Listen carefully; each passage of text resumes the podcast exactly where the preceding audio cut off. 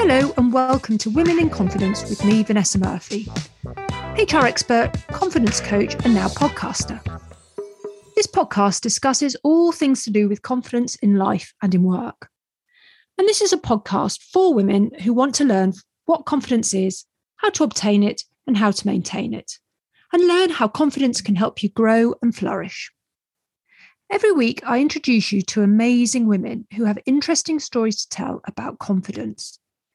Through their stories, insights, hints, and tips, you realize that a lack of self belief or low self esteem is common and also very human. But by listening to them, you'll take away what they have done to show up confidently on the inside as well as on the outside. If I told you that it was possible to take the complex concept of confidence and put it into three easy to understand terms or steps, would you believe me? Well, my guest this week has done just that, and I'm joined by Dr. Anna Kane on Women in Confidence. And the doctor part of her title is really important. One, because it's an amazing achievement to complete a PhD and is not a small undertaking. And two, because her PhD is in confidence at work, which is why I jumped at the chance to get Anna on the show. So, Anna is an occupational psychologist and is the owner of Zest Psychology, which is her business to address the complex issues facing people, businesses in today's workplace. She's also a coach, a teacher, and a really strong advocate for diversity, inclusion, fairness, and well-being. So, Anna, hello and welcome to Women in Confidence. Thanks for joining me today. Thanks, Vanessa. It's really great to be here. Really nice. Yeah. Thank you. And I wonder if you could just tell everybody where you are at the moment. So I'm in Brighton on the south coast of um, the UK. So it's a beautiful sunny morning this morning. I've just the first thing I did this morning was wake up and go for a run along the seafront. Oh so uh, yeah, Brighton's um, just directly south of London, and uh, some people call it London by sea, and I say it absolutely isn't because it's totally got its own personality. It's where all the young and trendy people hang out and the hipsters and it's very difficult to stand out in brighton for being different. And it must be quite early there in the morning um about eight o'clock i think. Yeah it's just gone eight o'clock this morning. Yeah and nice to hear it's good weather. Nice to hear from yeah. a brit to a brit that the weather's good. yeah, absolutely. We can't help but talk about it and it's been beautiful this week so too hot. Very true. right. We should start talking about women and confidence, or particularly confidence, because of um, your specialization and one of the reasons why I have you on and your experience and knowledge and your doctorate in confidence. So, absolutely, we're going to talk about that. But I want to start by asking you a question, which I ask everybody, and that is what does having confidence mean to you? That's a great question. So, so confidence for me has become a life's work rather than just a kind of oh well yes i know what confidence feels like when i've got it. So as you said i've got a doctorate and i i studied confidence doing my doctorate.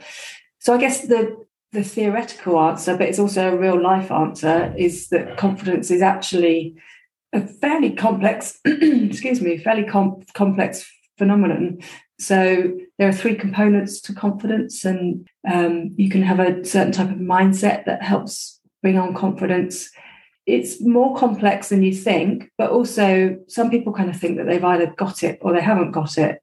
And, and for me, through my work, I've realized that actually we can master confidence. So whilst you may you may identify as someone with without much confidence, you can actually seek to work on that and grow your confidence and, and become more confident. So for me, confidence is something that changes. It's something that is impacted by the people around us, and it's impacted by the way that we approach our lives and our work. And yeah, I mean, I can I can talk uh, for hours about what confidence is. At first glance, it's really important, I think, to acknowledge that it's not something that's fixed and and you know given to us at birth. Well, I'm going to come back to lots of things you've mentioned. And, you know, if we talk for hours, we talk for hours because that's the topic of this podcast and, and having you on is just amazing. But I want to talk about this confidence about it not being static because mm. I think you're right. People do believe that you've either got it or you haven't. And I really liked something you said to me when we last spoke about this spiraling up and down, I think, of confidence. Yeah. Can you just talk about that, please? That'd be great. Yeah. So I'll probably just say a bit more about what happens before you spiral up and down. So the three components that make up confidence are competence so like your knowledge your skills and i'm this i'm talking workplace here. I'm not really talking about kind of you know how we are in our personal lives. Uh, so knowledge skills and the feedback that we get from other people do people give us like positive feedback? And then authenticity. So do you turn up to be yourself at work and do you live by your values at work? And do you know who you are? You know do you do those kind of personality questionnaires or do you do journaling do you reflect upon who you are and then there's a social side, so connectedness. And so that could be about getting and receiving support and engaging with other people in a way that has, an impact on them that you want to have. And then also feeling like you belong. So a sense of belonging to either your organization or your profession. And so when those when those three components are in place and they often interact, you know, if you can feel like you can be yourself at work, then you're more likely to want to engage with other people. So the your authenticity might interact with how you connect with other people, for example. So when they're all in place and interacting, then we're much more likely to spiral up in our in our confidence. And particularly if we've got a, a particular event or a challenging piece of work, then we we can work to have all of those components in place on purpose and find ourselves having a confident performance at work. Whereas if they're not in place, and that might be something that you haven't managed to succeed for yourself. Maybe you haven't learned enough about what you're doing. Or it might be that someone else comes along and does something and they might say, well, you know, like, what are you doing here in a meeting? And it might be something as simple as that. And suddenly that makes you feel like you shouldn't belong. You know, you don't belong in that in that meeting room or on site where something's, you know, being filmed or whatever your job is. And you might suddenly just spiral down in confidence. And it's almost like you can feel it, you know, the floor parting. And I know certainly when it happens to me, the blood just drains all the way down to my feet. And I and it I can feel every millimeter of blood just, just dripping down to my feet. And it's one of the worst feelings in the world. Uh, you know, on a when we're talking about day to day life. So yeah, so confidence really does spiral up and spiral down. And the more we know about our confidence, the more we can have probably maybe a bit more of a stable baseline because we, because as I was saying earlier, you can kind of master your confidence, but sometimes you can't stop that confidence spiraling down and you just have to ride the wave. You have to just go down that spiral. And some of the things you talked about um, of sort of more short term spirals up or down. So somebody yeah. talking to you in a meeting or not talking to you or whatever. Is the same true in a more long term? So if you have the mm. competence, the authenticity, and the connectedness on a more long term scale, is it the same?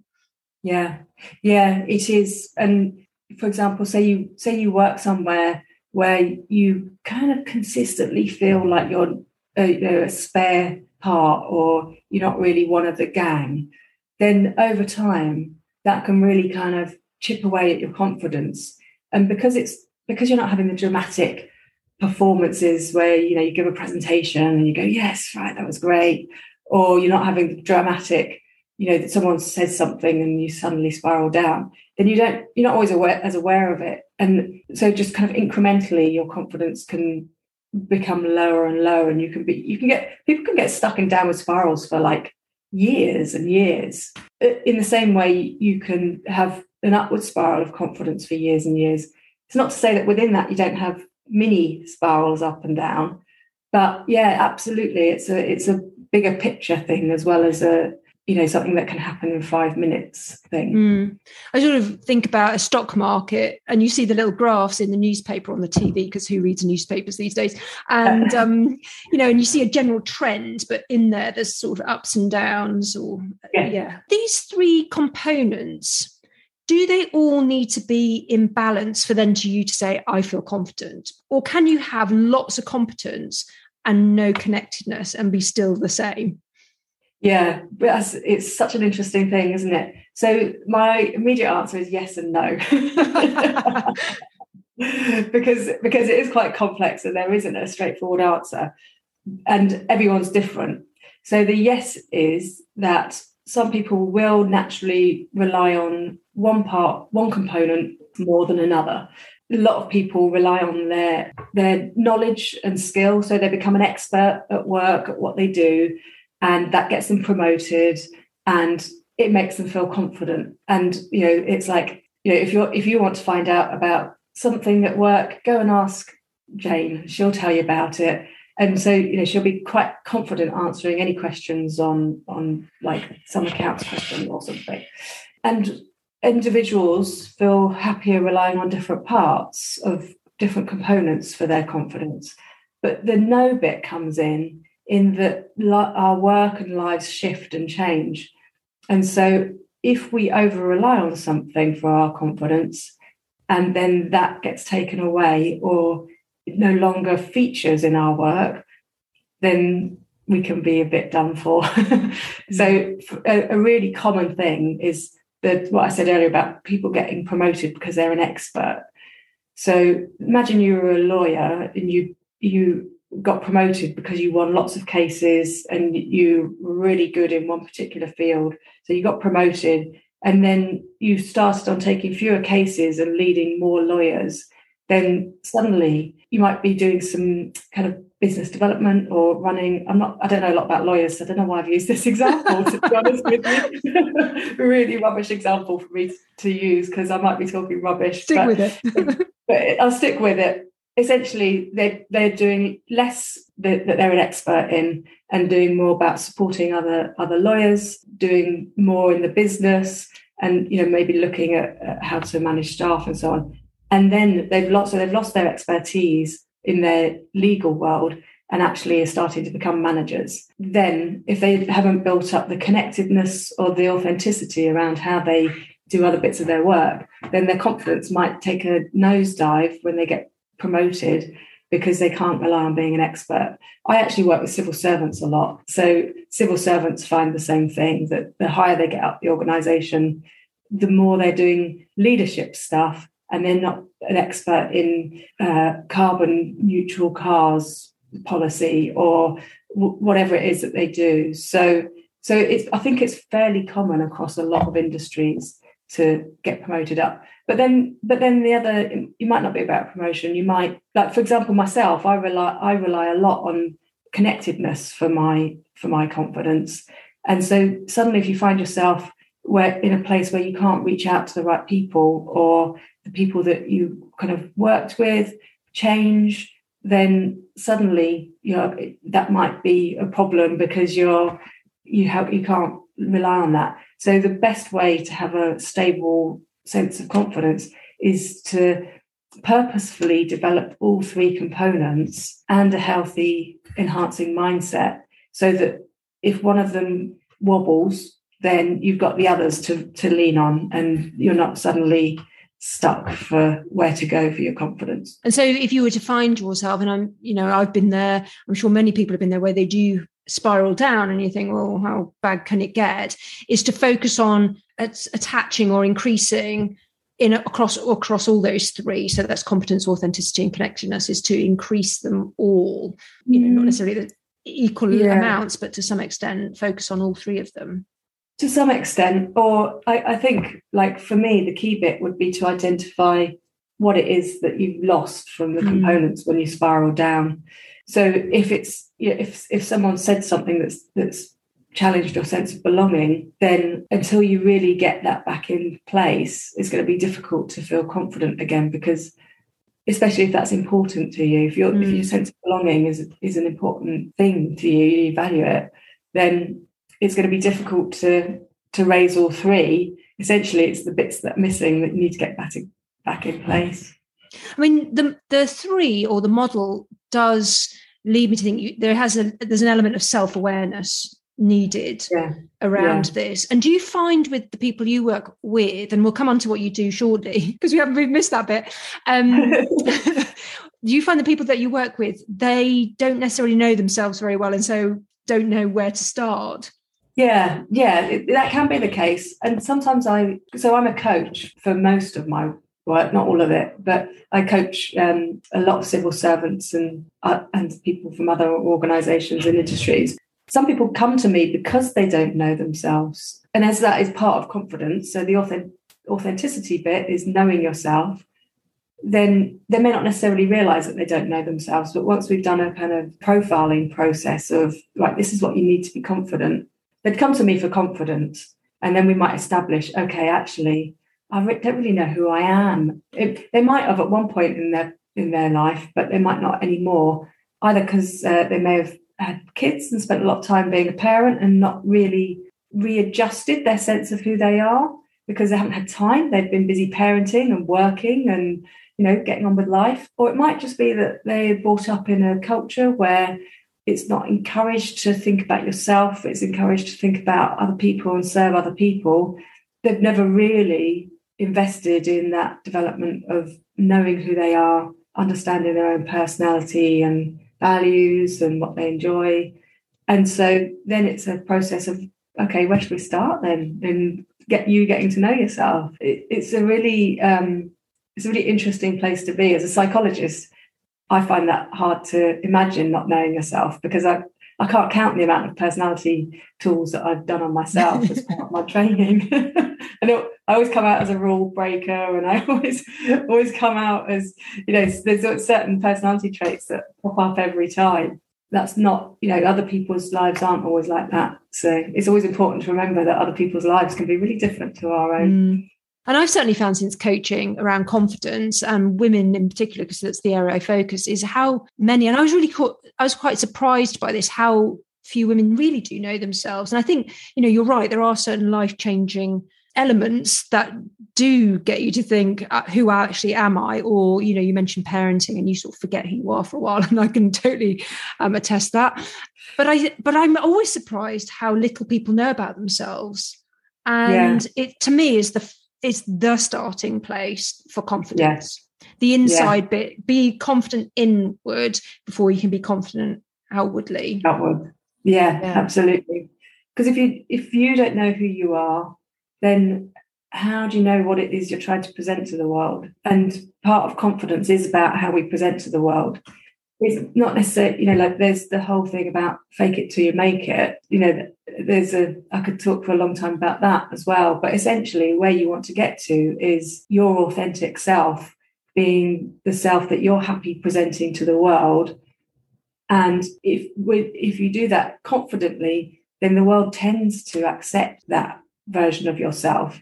Obviously, there is bias and discrimination, and people have, you know, yeah, can be, can judge people based on their protected characteristics or, or all sorts of things. But uh, in the, on the whole, if you present authentically to the world and you believe in that true sense of who you are, then those around you tend to accept it as well because because you're not questioning it or doubting it, others tend to do that less too. Mm. Um, and it, you know, it's hard to say that without sounding like I'm generalizing, because I'm sure there'll be people listening to this who say, when I present my true version of myself, then you know people react and judge me, and, and I know that does happen. We, and we have to find. Sometimes it's a case of finding a world that doesn't judge us and bias against us. Mm. So I've I've coached people who who've actually moved organizations because they've realized that they could never really live live or be themselves at work in their kind of really authentic way. And and that's slowly eaten away at their confidence. And so actually they've decided to move. And you know you kind of think well why should they move? Why but actually you can't change a whole organization and its values and its way of you know its culture you work single-handedly so sometimes it's best to find a, a culture that suits you yeah, I totally agree with that. And I've seen people who have left companies and they all have, I, you know, in my line of work, I have to make people redundant, etc. And they are actually relieved because they're able to move from the culture where they couldn't be themselves for a whole host of reasons. And they actually start to shine in the next company. And you know that that is life. And i was going to come back to something because we were talking about you know knowing yourself. And i think don't want people to think that's that's like we're fine. And, and it's easy for us to say know yourself. But it is actually quite a tricky process i think to know yourself. It takes time and it, it takes a lot of effort.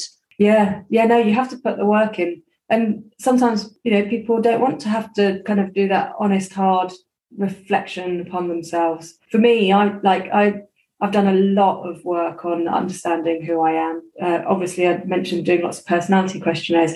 for me, they're not they're not actually what brings the personal insight. It's the I do a lot of meditation. I've done a lot of journaling. I've done a lot of, I do a lot of, I have a lot, even now, I have a lot of supervision where I reflect upon who I am as a coach and how I interact with people and my values and my ethics.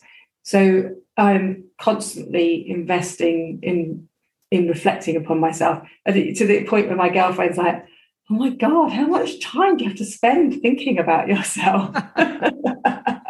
you know, some people can see it as an, an indulgence, but certainly in my line of business, if I don't know who I am, then that can influence the way that I coach people and that can have unintended consequences.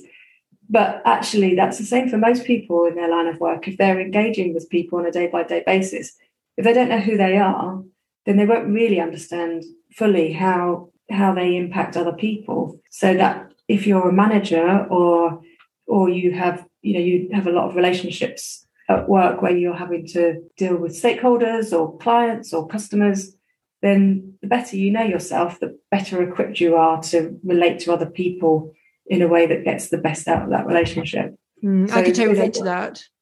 Yeah. yeah. I used to work for this amazing company in the UK, and I'll not name them, but the, we we realised that the the impact a manager can have on somebody, and so we we spent an awful lot of time and money on people like yourself and your organization on helping our managers really understand themselves and, and most importantly the impact they were having. So it's t- having the knowledge and that's great but actually what impact is that having on other people but i want to ask you so you've got your model how did you come to have this model i mean tell me about your journey to being a psychologist and not just a normal psychologist, but a chartered occupational psychologist? Yeah, well, it's quite a long journey. I mean, how long have you got? um, so for me, the, the journey started back as a kid, really. I mean, I I always kind of I always kind of viewed myself as a psychologist before I was able to study psychology. And I'm not sure at which point I kind of realized that about myself.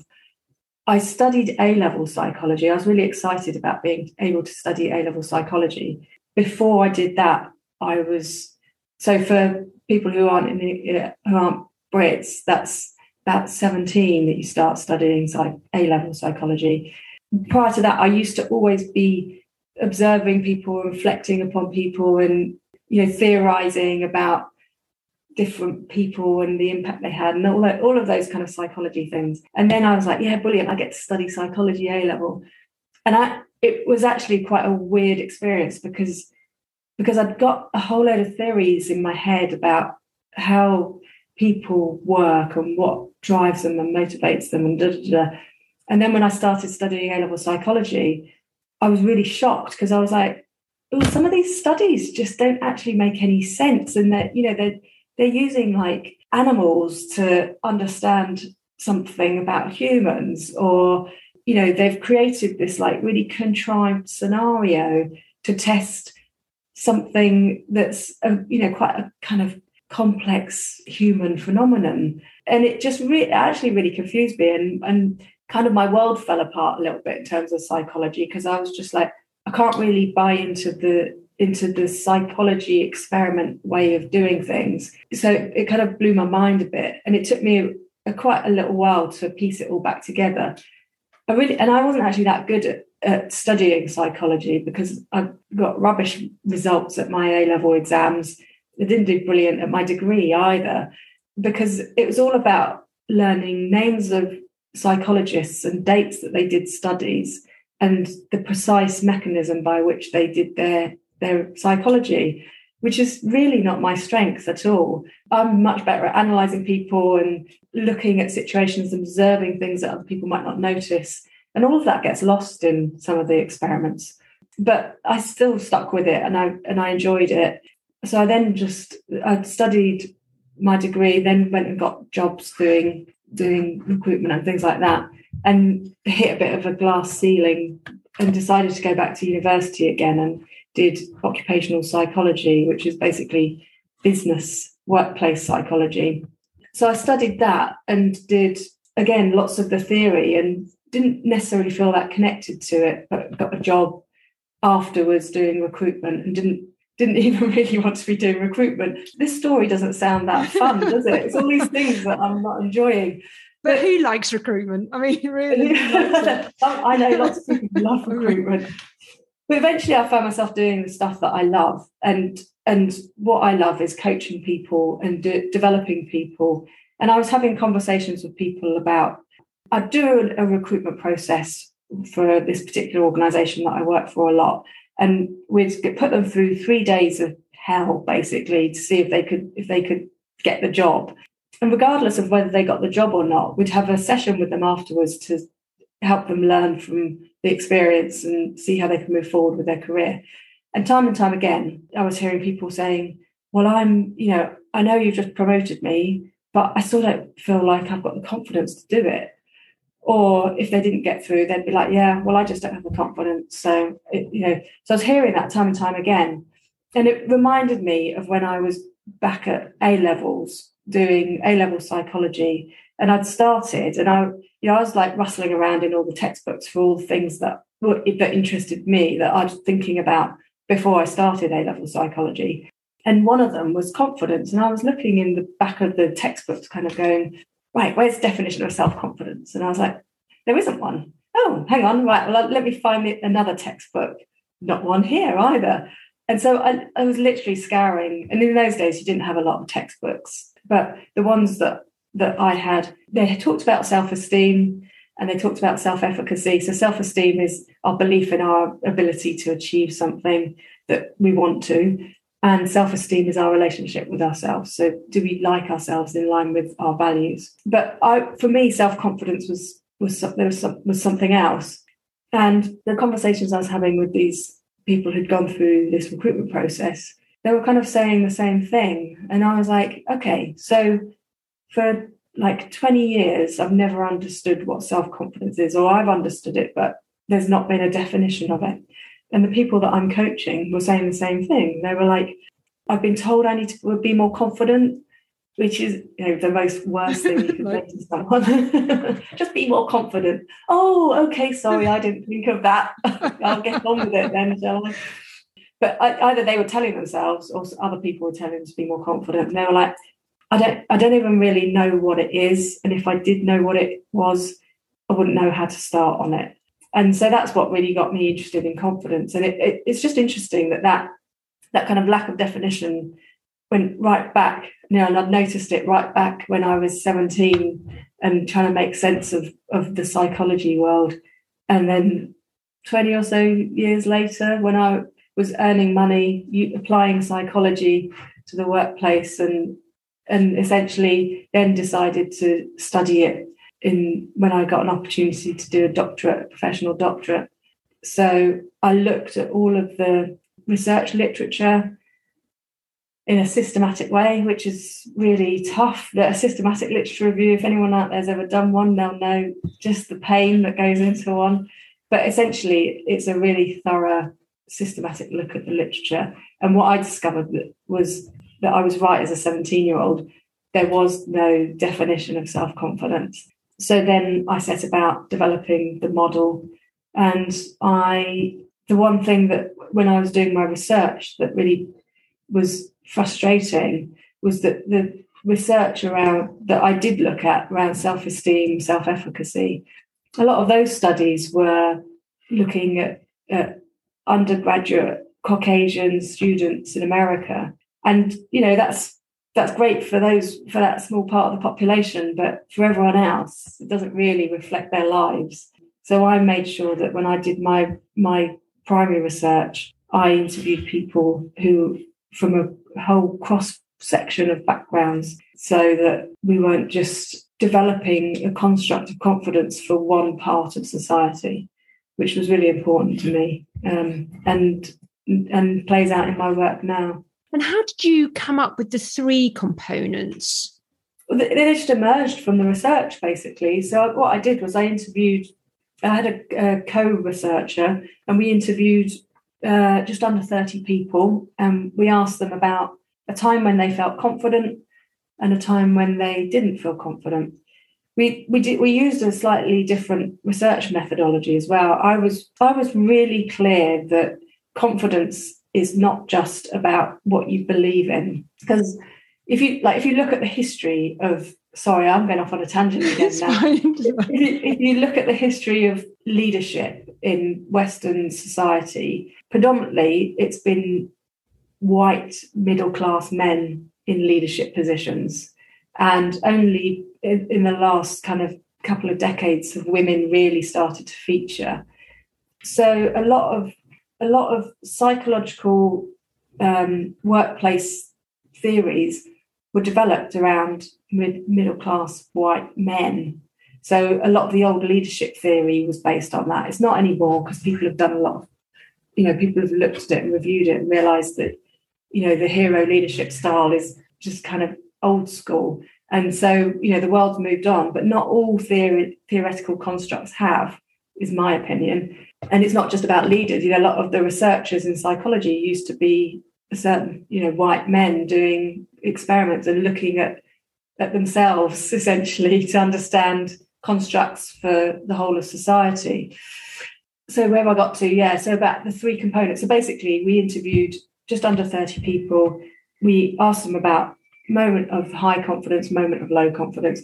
And I wanted to do an embodied way of working with people. So we did a body awareness practice before they started the interview, both the interviewer and the person being interviewed, so that we would come at the interview from an embodied place rather than just, I believe that I could do this, so off I go, which it tends to be the situation that men find themselves in because they're supported more in the workplace. So with the that's why the and we asked about other people as well. We asked about the impact other people had on whether they were feeling confident or not, and so that from there emerged this model where you've got three components. So more than just competence, you know, knowledge, skills, feedback. It's the authenticity piece, and it's the connectedness, and that actually confidence isn't just it's not there's not i call it it's not a social vacuum which means it's not you know it's not like someone without any social interactions at work. And because we because we took that approach to interviewing where where we really opened up to a range of different people they started talking about well you know i had a great boss in this situation where i was feeling confident. And so we started to notice okay there's a connectedness part to it. That you need to know what you're doing in order to do your job but then also you need to be yourself and and that came from interviewing a whole range of people. We interviewed cisgender and transgender women and men. So for people who are not familiar with those terms, cisgender is the gender you were assigned at birth, and transgender is someone who has transitioned in their own way of transitioning from the gender they were assigned at birth. And then we also interviewed non-binary people, so people who don't identify with gender in a in the kind of binary way. And there's many ways in which you can be non-binary, but it's a, it's breaking away from that traditional binary perspective of gender, male, female, and it's what you were assigned at birth. And so we also interviewed people from a range of ethnicities, ages, socioeconomic backgrounds. And so that gave the whole element of needing to feel authentic in order to be confident which probably would have been missed in previous mm. research because it would have just been um, someone who already was allowed to be themselves. So they never even questioned the right to to be themselves because if you're a white man who who's been told right you're a leader even though we haven't even checked whether you've got the skills to do it or not off you go then they don't that's there's no question about whether they should be there or not um, but for everyone else, there will be a question about it. So you need to you need to kind of connect in with that authenticity piece. So that's where how the three components emerged. And because your the your interviews were so diverse, was it the first of its kind then to have that sort of broad group of people to interview based on you know what you're trying to achieve around confidence as well? Yeah, I I think so. I mean, there will be other researchers out there who've, I would hope there's other researchers out there who've gone to, to a diverse pool of research participants. But certainly for what I was doing, I wasn't seeing it anywhere in any of the literature I was looking at. And it, when I was publishing my papers, which is another painful process to go through.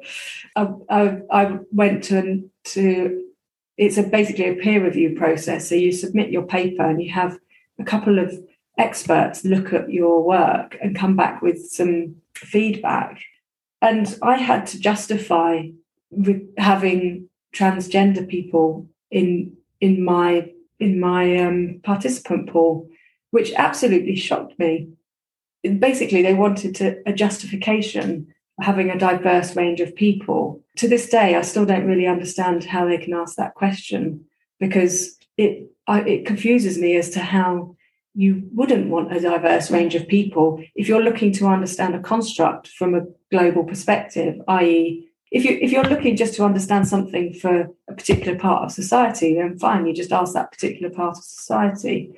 But if you're looking to understand a global construct, then you need to understand, you need to ask a global pool of people. And, you know, just under 30 people is not going to be like that global anyway, just by the size of it. Yeah, it was a really interesting journey as to how I think parts of academia are really behind behind the curve when it comes to thinking about the makeup of society and how we need to actively include all, all different types of people in our research to make sure that the research is robust. And I'm glad you pushed on then and, and did finish your your PhD on this, regardless of what somebody questioned when you were having to do your peer review. And when when having gone through this process of interviewing people, what did you notice about yourself and your confidence? gosh, what did I notice about myself? What through when I was going through the whole Yeah, because you were sort of unpacking what other people were saying about their confidence. Did you yeah. sort of turn the lens on yourself and go, okay, Anna, what's it telling you? Absolutely. Did I turn the lens on myself? it was really, it was really tough actually, because because I I'd started this like professional doctorate. I just need to say that I want to qualify this bit the the, pe- the peers who were reviewing my work that that they weren't at the university I was working at. That was like the world of publishing. That I just want to correct that because actually the people who, who reviewed my work within the university that I studied at were amazing and they were really good and they were really ahead of the curve. So I don't want anyone to to not that anyone would kind of look it up, but I just need to say that. Yeah, um, yeah no, because the university was brilliant. Yeah, so I went through quite a lot of highs and lows. I mean, doing a professional doctorate is is quite confidence stretching anyway, or it was for me. And to begin with, I was like, okay, so I'm going to study confidence. What does this say about me? Will this will will this t- say to everybody that I encounter? Oh, look, Anna obviously hasn't got any confidence because she wants to study it. Because everyone says, you know, whatever you study is actually kind of a core part of who you are. and I was like, okay, so, well, there are times when I don't have confidence. So I can't deny that that allegation isn't true. So then I was like, so what does that mean? How do I feel about that? Am I ashamed about that? Well, I think there is a part of me that's a bit ashamed about not being as confident as maybe I could be. And I was like, okay, so what does that mean then? That then that means that there's some kind of a taboo around confidence. And so if that's going to stop me from studying it, then that in itself is not a good thing. And so like i just i spent a lot of time in in these types of places really trying to kind of get through that soul searching of what does it mean to really um, look at your own confidence and understand it and come out the other side.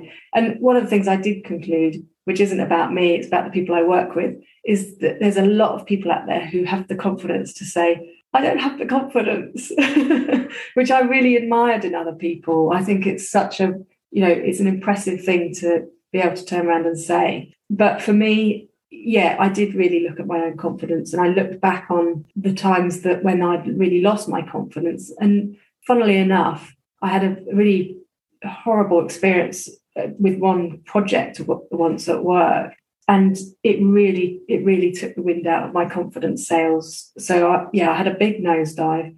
And actually that i think that was the turning point at which i decided to really from then on be truly authentic in the work that i do and only take on pieces of work that i really believe in and that i re- uh, that are properly aligned with my values. And then from there i actually got the opportunity, well, around that time, was offered the opportunity to take on the professional doctorate, and I did. And then confidence emerged from there, even though I've been thinking about it for quite some years. There was a kind of a, a weird number of things happening at the same time. And I and I do honestly believe that having a really massive downward spiral and coming out the other side is what has led to this research and me coming out. And generally these days I feel pretty confident and I work on stuff that I enjoy and that I that aligns with my values. Not to say that I don't have confidence dips. I do. And when they happen, I'm so very, very aware of them. you would hope you're aware of them. But so, I think yeah, what you were saying about you know you you had a nosedive i hear that a lot and i probably have felt it that actually many people and it isn't you know whatever gender you identify with people have to go through this spiral down and i use your term spiraling down to have mm. to then go through this process of asking themselves who they are and asking all those questions and it frustrates me that we have to it's almost like we have to go through that to get yeah. to the other side and say, okay, well, I'm not going to tolerate that anymore. And I know myself yeah. more and I'm going to show up who I actually am. And I don't think there's a question in that. I think it's more of a statement and a frustration that we have to do that. Yeah, absolutely. I mean, you know, I, if you think about people, if someone's got their life set up to function just kind of okay, well enough, and it so they they do what they can to keep out curveballs, if you like. And so they'll be happy they'll plod along with their with their work and their relationships. And if they're lucky they won't have any big catastrophes happen in their life but essentially we can't even even if we try to just keep this kind of steady path you know keep a hand on the tiller and keep keep ourselves going in in a straight direction it's not that we can't prevent the th- bad things in life happening to us. You know you can't prevent someone you know getting cancer or you can't prevent you know like the company you work for like going into receivership and, and you losing your job or so you, you can't no matter how much you try and keep life steady and on track you can't prevent those really difficult things from happening and then when they happen even though it's through no fault of your own that you've lost your job through redundancy a lot of people when they go through redundancy because it does make them do that soul searching and that looking at themselves they come out the other side and they go, you know what? I wasn't actually really that happy in that job. It just paid the mortgage. I could do it. It wasn't, you know, stressful, but I wasn't actually really enjoying it. And now that I've been made redundant, I've decided that I want to set up a dog walking company and I love it. And I go out every day with seven dogs and they all come bounding towards me when I open their gate. You know, I love those stories. And so, whilst I think the problem is that society tells us that the difficult times are bad and that we shouldn't really have them. We should always be happy, we should always be smiling, and we should always be okay. And, and that makes us fear difficult times mm. and it makes us fear looking at ourselves and, and finding something that we don't like because then we're going to have to kind of take some some steps to changing that so I think society doesn't help with this. And actually, if you learn how to look at look at the tricky, difficult stuff, it's usually not as bad as you you expect. You know, the fear of it is usually worse than the reality of it. Taking the time to unpack our stuff. That's why uh, some people don't know themselves as well. Going back to that thing, is because they're scared of what they might find. But actually, you know, pretty much everyone's a good person. People are good people and they do their best with their lives. And if they stop and look at themselves, they will find a, a good person. There might be some stuff that they might want to maybe shift or change. But ultimately, my belief is that we're all good people. And sometimes going through a difficult phase in our lives can do us a favor mm. if we're prepared to turn towards it. People who get stuck with low confidence, sometimes it's because they're not prepared to go through that downward spiral. But the problem is, unless we go through the downward spiral, we can't come out the other side. So it's a kind of paradox thinking, right, I don't want to go through this downward spiral. It's going to be too horrible. I can't face it. So I'm just going to try and prevent that from happening. You actually get stuck in the downward spiral. So you get stuck in that place where you don't want to be because you're refusing to be in it, but you're in it. so by learning to be compassionate towards ourselves when we're going through those difficult times means that we can go through the through the difficult times and not give ourselves an even harder time when we're going through it or we might even have found some more confidence from going through that process and you said earlier, well, you said about, about, mindfulness. You also talked about meditation and your journaling. What other ways can people show compassion to themselves? One way, which people get stuck with sometimes at work, is about reaching out for support. So I guess it's, you know, being compassionate to yourself is realizing that you don't have to be everything, you don't have to do everything. And that kind of perfectionist tendency that people often have, especially people low in confidence. Like I'd love to run a study on it sometimes to sometime to see if there is a correlation between people who are generally lower in confidence and perfectionist tendencies, because I would put money on it that there is. And so if you have a perfectionist tendency, you you typically don't delegate or rely on other people to do work because you want it done just so. And so that means that you pile the pressure on yourself and then often people will procrastinate because they give themselves such high expectations that they can't actually achieve them because they're unrealistic. And so then they will find ways to procrastinate. And it's kind of like it's better not to do that job at all than to do it 80%. But actually, learning when good enough is is a great form of compassion. But often learning when good enough is is realizing that you can't do everything and that you need help from other people. And so reaching out for support. So a lot of people view, not a lot of people, but some people view asking for help as a sign of weakness, as a, you know, it's a sign that they can't hold everything and do everything. But actually, the world's a better place if you put a few heads together to try and solve a problem. If I just sit here and try and work something out by myself, I'm only going to get so far if I sit and talk to someone else who's got a different perspective to me, then we can bounce some ideas around and come up with some even more innovative ideas than I would just by myself. If you've got other people around working with you to support each other, that's a form of self-compassion because you're not just overloading yourself mm. and saying, right, I'm I'm the martyr, I'll take this on actually no don't be a martyr. Get get out there. Work with a team of people or or find someone who can kind of give you some kind of emotional support. Even if they can't help deliver what you're what you're doing at work you can at least have a chat with a mentor or a colleague. Mm. suddenly you don't feel like you're the only one who's struggling to do something at work or having a hard time. Everyone has a hard time maybe in different ways but everyone's got their thing in life that's tough. This is why you do what you do, and why people reach out to you is to start sort of unpacking some of that internal challenge and I suppose really starting to know each other. We haven't really talked about zest psychology at all. In fact, we haven't talked about it. But no. uh, you run a business as well. Yes. As well, yes. and um, and very successful one as well. Um, how can people find you? How can people um, get to know a little bit more about what you do in your work?